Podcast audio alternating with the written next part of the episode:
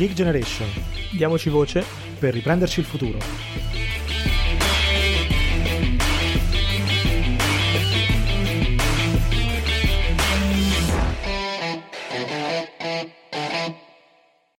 Bentornati a The Geek Generation, il podcast dei giovani e per i giovani eh, per parlare di una generazione, anzi due, con i loro sogni, con le loro speranze, ma anche i loro problemi nell'Italia di oggi. Oggi avremo un nuovo ospite, intanto ciao Rick. Come ciao, ciao a tutti, ben trovati. E come dicevo, oggi abbiamo un nuovo ospite che sono molto contento di avere qui a The Geek Generation. Siamo sempre nell'ambito dei think tank e quindi Rick, se vuoi presentarlo tu. Sì, assolutamente. Allora, il nostro ospite di oggi è Davide Cardenio, fondatore eh, di un think tank che si chiama Orizzonti Politici. Ciao Davide. Ciao a tutti, ciao, grazie ah. per l'invito, mi fa molto piacere essere qui. Grazie a te. Come al solito, quando eh, diciamo, ci, ci, troviamo a parlare con eh, un giovane insomma, come te che eh, si occupa ehm, appunto di portare avanti un'associazione comunque impegnato a livello associativo, ci piace sempre un po' anche conoscere la persona no? che ci dietro al titolo. Quindi raccontaci un po' chi sei, cosa fai, di cosa ti occupi. Uh, allora, io sono un, attualmente un laureando in International Politics and Government, e ho studiato appunto a Milano, uh, andrò fuori a breve e quindi sono mi, mi, fregio di essere poi uno dei fondatori di Orizzonti Politici. Passiamo alla seconda domanda obbligata, quindi spiegaci un po' cos'è Orizzonti Politici, come è nato e quali sono i suoi scopi, i suoi obiettivi. Insomma. Allora, eh, Orizzonti Politici nasce da quattro studenti che erano un po' stanchi del modo di fare informazione in Italia, di come venisse fatta informazione in Italia nel senso che uh, studa- studiando nell'ambito delle, delle, scienze sociali ci siamo resi conto che uh, da una parte vi era un'informazione che era un, troppo partitica e troppo faziosa e che quindi tendeva a semplificare troppo il, i propri messaggi. Dall'altra invece c'era un'informazione seria sicuramente, ma un po' troppo specifica e per le persone che non studiano magari nell'ambito, che non lavorano nell'ambito, risultava anche un po' troppo difficile da comprendere. Così ci siamo detti perché non creare una realtà che uh, veicola le informazioni che noi apprendiamo sui banchi universitari, ma anche nei nostri percorsi lavorativi e, e la rendiamo insomma disponibile a, a più persone. Certo, chiaro. A questo proposito, poi seguendo un po' insomma, sia le vostre, le vostre pagine, diciamo, social, il vostro sito, un po' insomma le vostre attività, eh, si vede che insomma spaziate in svariati ambiti, insomma, sia che vanno un po' dall'economia alla politica estera, eh, quindi insomma avete anche la capacità di affrontare eh, una quantità di temi abbastanza diversi. Eh, riprendendo un po' quello che possiamo leggere un po' dal vostro motto, ovvero imparziali, costruttivi e accessibili, eh, vorremmo un po' capire da te quali sono diciamo, gli ambiti su cui vi concentrate un pochino maggiormente o comunque avete più la, la volontà anche un po' naturale diciamo di, di, concentrare le vostre riflessioni, i vostri temi, qual è il vostro approccio eh, quando, per quanto riguarda il fare informazioni sui social e aggiungo anche un po' quali sono le difficoltà che magari un approccio di questo tipo può avere, no? eh, ci sono magari tanti, tante associazioni, tanti eh, anche attività, aziende che comunque cercano di fare questo, questo tipo di comunicazione con eh, a volte successi anche un po' alterni. Assolutamente. Allora, innanzitutto uh, noi ci definiamo il think tank della generazione Z e questo per noi significa non solo essere parte della generazione Z, ma uh, comportarsi in, in, questa, in, questa, maniera, perché uh, essere giovane poi non significa necessariamente poter parlare da giovane in, soprattutto in Italia. Quindi um, noi poi per quanto riguarda i, i nostri temi, noi uh, appunto spaziamo mh, dall'economia alla, alla, politica internazionale, al diritto, seguendo un po' quelli che sono le, eh, le diverse diciamo, affinità personali che ognuno ha e quindi in un certo senso l'expertise del, del, nostro, del nostro gruppo poi ci porta a scegliere i temi che andiamo ad affrontare. Comunque sì, eh, la politica internazionale ci interessa molto, ma anche quella nazionale. E eh, diciamo, se posso, su questo argomento, attualmente abbiamo, um, abbiamo inaugurato il nuovo team ricerca con il quale vorremmo anche uh, uh, diciamo, dare consigli alla nostra politica per quanto riguarda il policy making no? e consigliare quelle riforme, si spera, strutturali, che noi riteniamo uh, necessarie in questo momento. Sul fare informazione ti dico che appunto noi uh, utilizziamo molto i social e questo ovviamente non dico che sia una scelta obbligata, ma è una scelta quantomeno intelligente per il pubblico a cui noi vogliamo rivolgerci. E quindi siamo presenti su più social, ovviamente. E uh, l'approccio che cerchiamo di, di, tenere è quello appunto di essere, uh, di semplificare, ma non uh, senza essere semplicisti in un certo senso, no? Cioè snocciolare il tema senza privarlo della sua difficoltà intrinseca, perché parlare come fa qualcuno, soprattutto in politica, secondo noi significa disorientare maggiormente chi, chi ti ascolta. Eh, a noi non interessa portare nessuno da nessuna parte, a noi interessa dare le nostre analisi a chi ci legge. Questo è molto importante, tra l'altro eh, io trovo molto interessante anche l'idea di giustamente cercare di fare informazione in modo preciso, in modo insomma, eh, specifico, ma anche cercando di arrivare a tutti, in particolare ai più giovani che eh, come sappiamo spesso sono anche magari più disinteressati a certi temi eh, di carattere magari politico, diciamo così. Voi alla fine, secondo me, fate anche politica nel senso che vi occupate di temi politici, poi giustamente, come tu sottolinei, non avete un indirizzo politico, ma ne occupate di questi temi ed è sacrosanto per quanto mi riguarda. E d'altra parte, però, una cosa che, a cui pensavo è che in realtà poi ancora in Italia c'è l'idea diffusa che i giovani non devono fare politica, i giovani devono stare un po' al loro posto, studiare, eh, aspettare.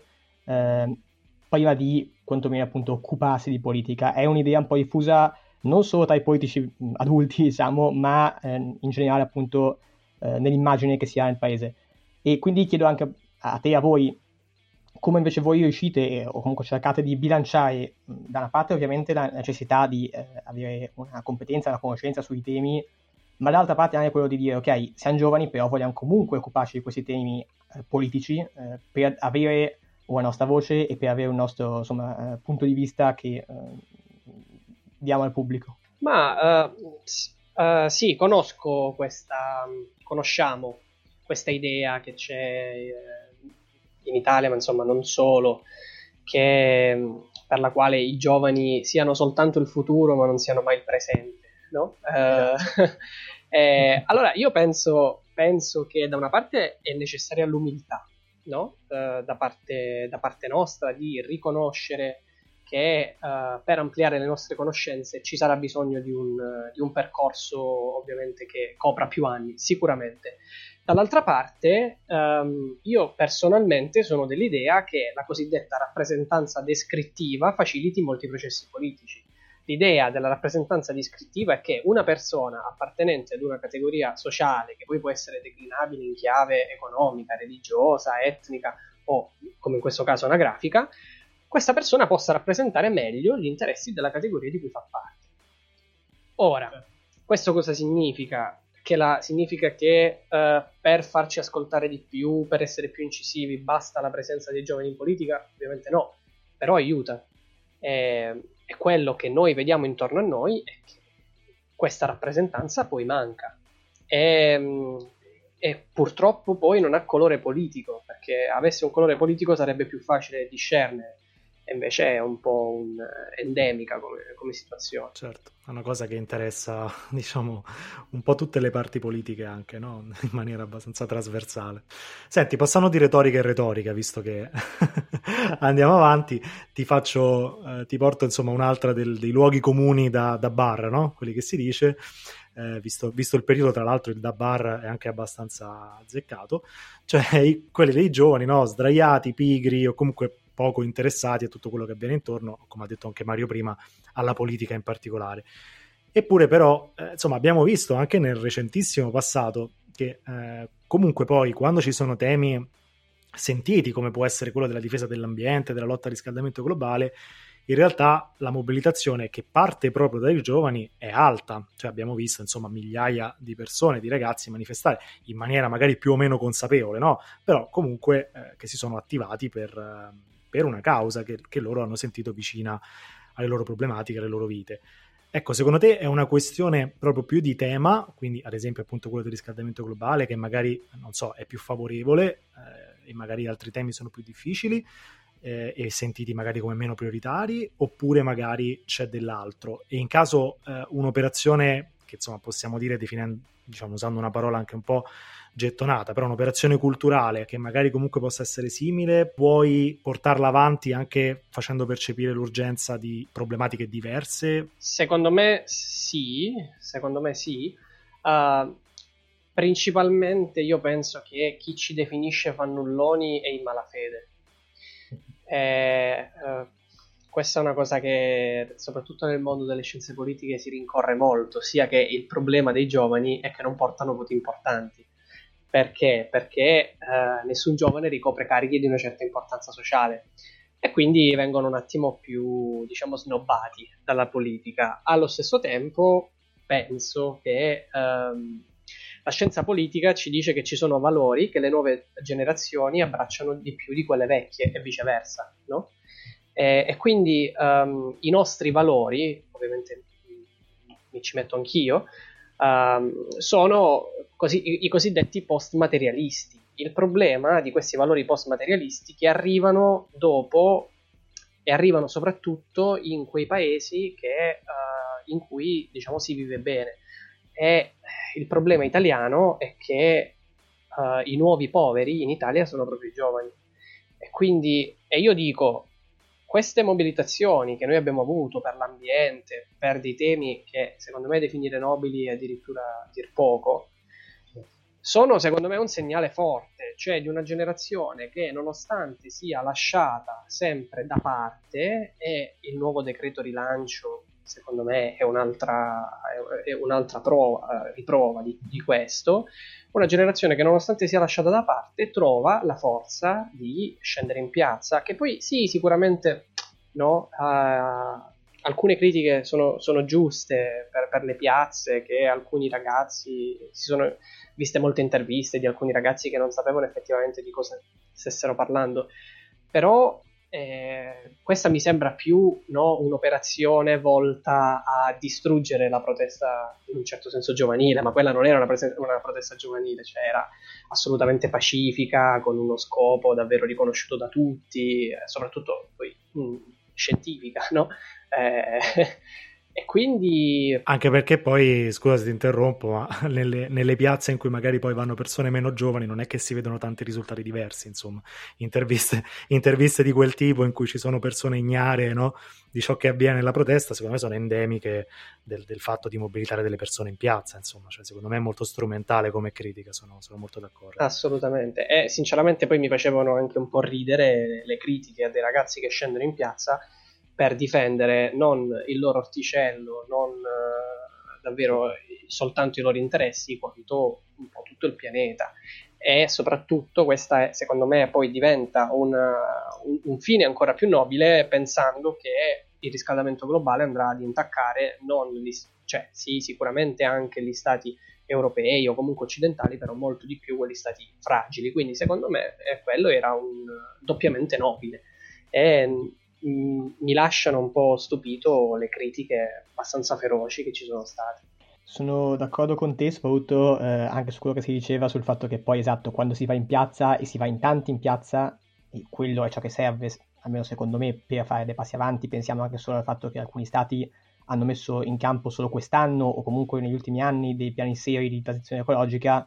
Perché? Perché alla fine tanti anni eh, con gli scienziati che dicevano che questo era ciò che, che si doveva fare, poi eh, finché sono licenziati è un conto, quando sono milioni di persone è un altro, quindi giustamente scendere in piazza serve, c'è poco da fare, e però giustamente sono, sono d'accordo con voi che quando scende in piazza poi c'è sempre chi eh, conosce meglio l'argomento, chi lo conosce peggio, però è anche un discorso di unione che fa la forza, insomma. E su questo però, su questo mi ricollego perché giustamente tu hai citato l'importanza anche di segnalare che eh, in Italia, per esempio, i nuovi poveri sono i giovani, eh, cosa peraltro di cui non si parla mai, se non in alcune statistiche eh, di quell'informazione specifica di cui tu parlavi all'inizio, eh, ma mai nel, nei talk show, comunque eh, nella, nell'informazione mainstream.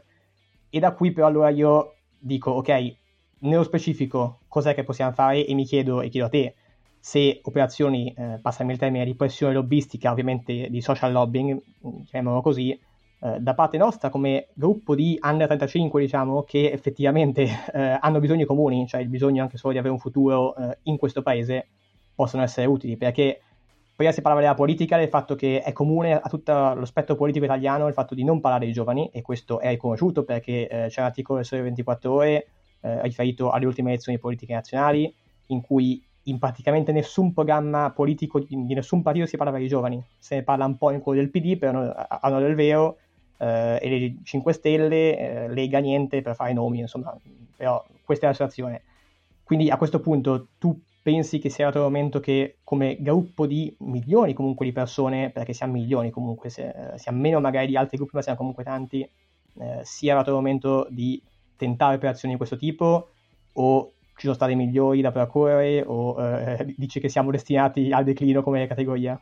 Ma guarda, allora io credo tanto nella rappresentanza politica, però d'altronde si deve anche avere la lucidità di riconoscere quando il proprio sistema preferito o di riferimento fallisce. E allora mi sembra che la rappresentanza politica per quanto riguarda i giovani sia fallita. Uh, esiste una strada alternativa che è quella del lobbying che insomma dovrebbe avere un'accezione più uh, diciamo mi- migliore in Italia di, qua- di quanto ne abbia Esiste la strada del lobbying, uh, è percorribile? Sì, allora percorriamola, facciamo aggregazione, facciamo associazionismo giovanile, a- altrimenti la nostra voce rischia di non arrivare mai. Allora, poi, tra l'altro, uh, rimanendo uh, nell'ambito del Sole 24 Ore, noi scriviamo analisi per il Sole 24 Ore e noi abbiamo scritto un articolo con un titolo abbastanza pungente definendoci generazione lockdown in cui facevamo vedere eh, tramite appunto l'analisi che abbiamo portato avanti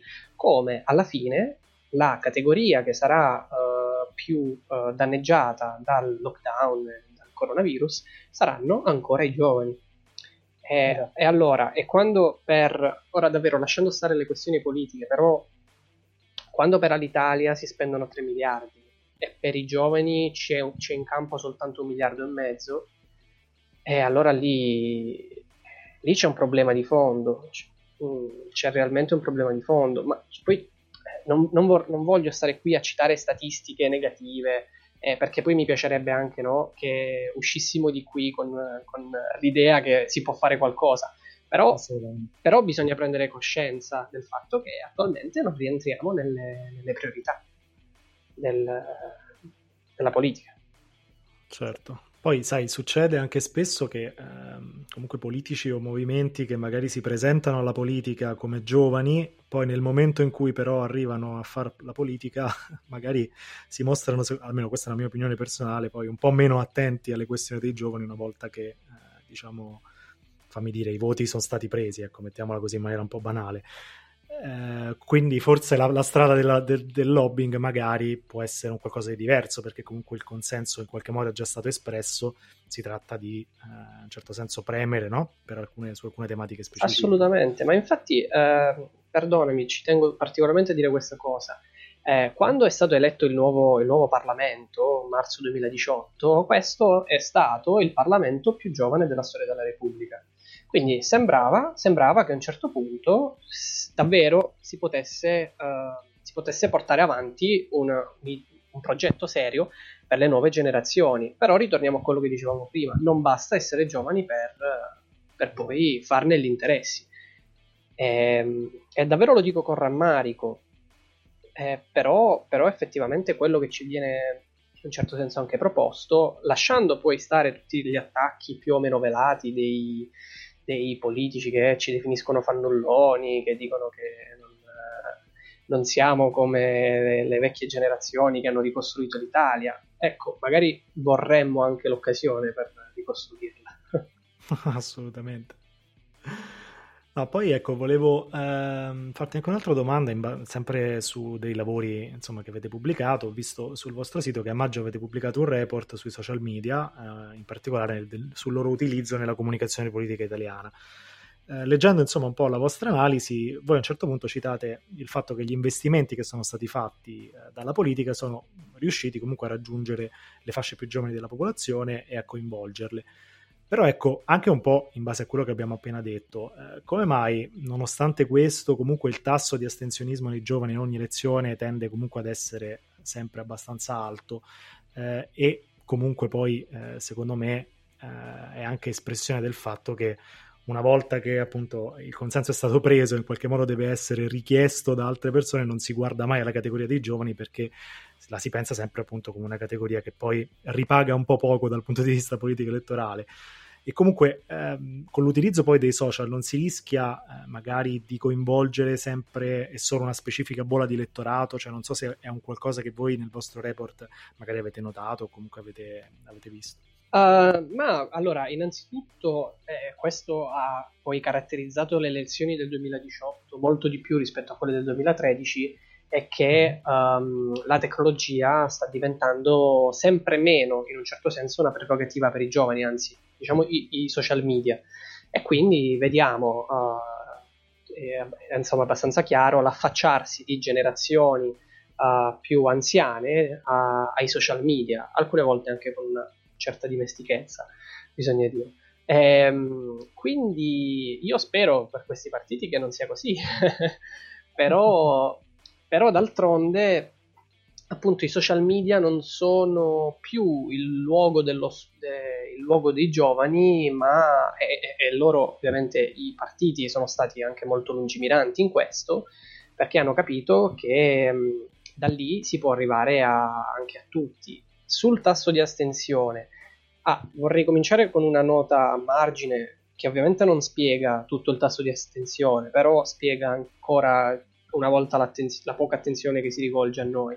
Eh, io penso al fenomeno di fuorisede, che per dover tornare a votare nel proprio comune di residenza hanno sconti minimi, magari su, sui treni, e soprattutto hanno insomma, le elezioni che magari cominciano subito dopo e quindi sono, penso soprattutto ai giovani del sud, essendo io uno di loro.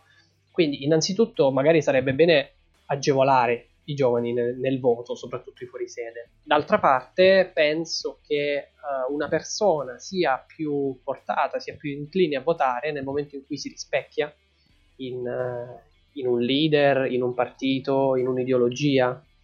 Allora, eh, da una parte noi giovani, stando alle statistiche, siamo meno ideologici rispetto a 40 anni fa, quanto lo fossero i giovani 40 anni fa siamo meno rappresentati, eh, ne, abbiamo, diciamo, abbiamo, discusso in tutto ciò e, e, non ci sono d'altra parte leader giovani, e, e, ripeto giovani non soltanto a livello anagrafico ma a livello di contenutistico. Ecco.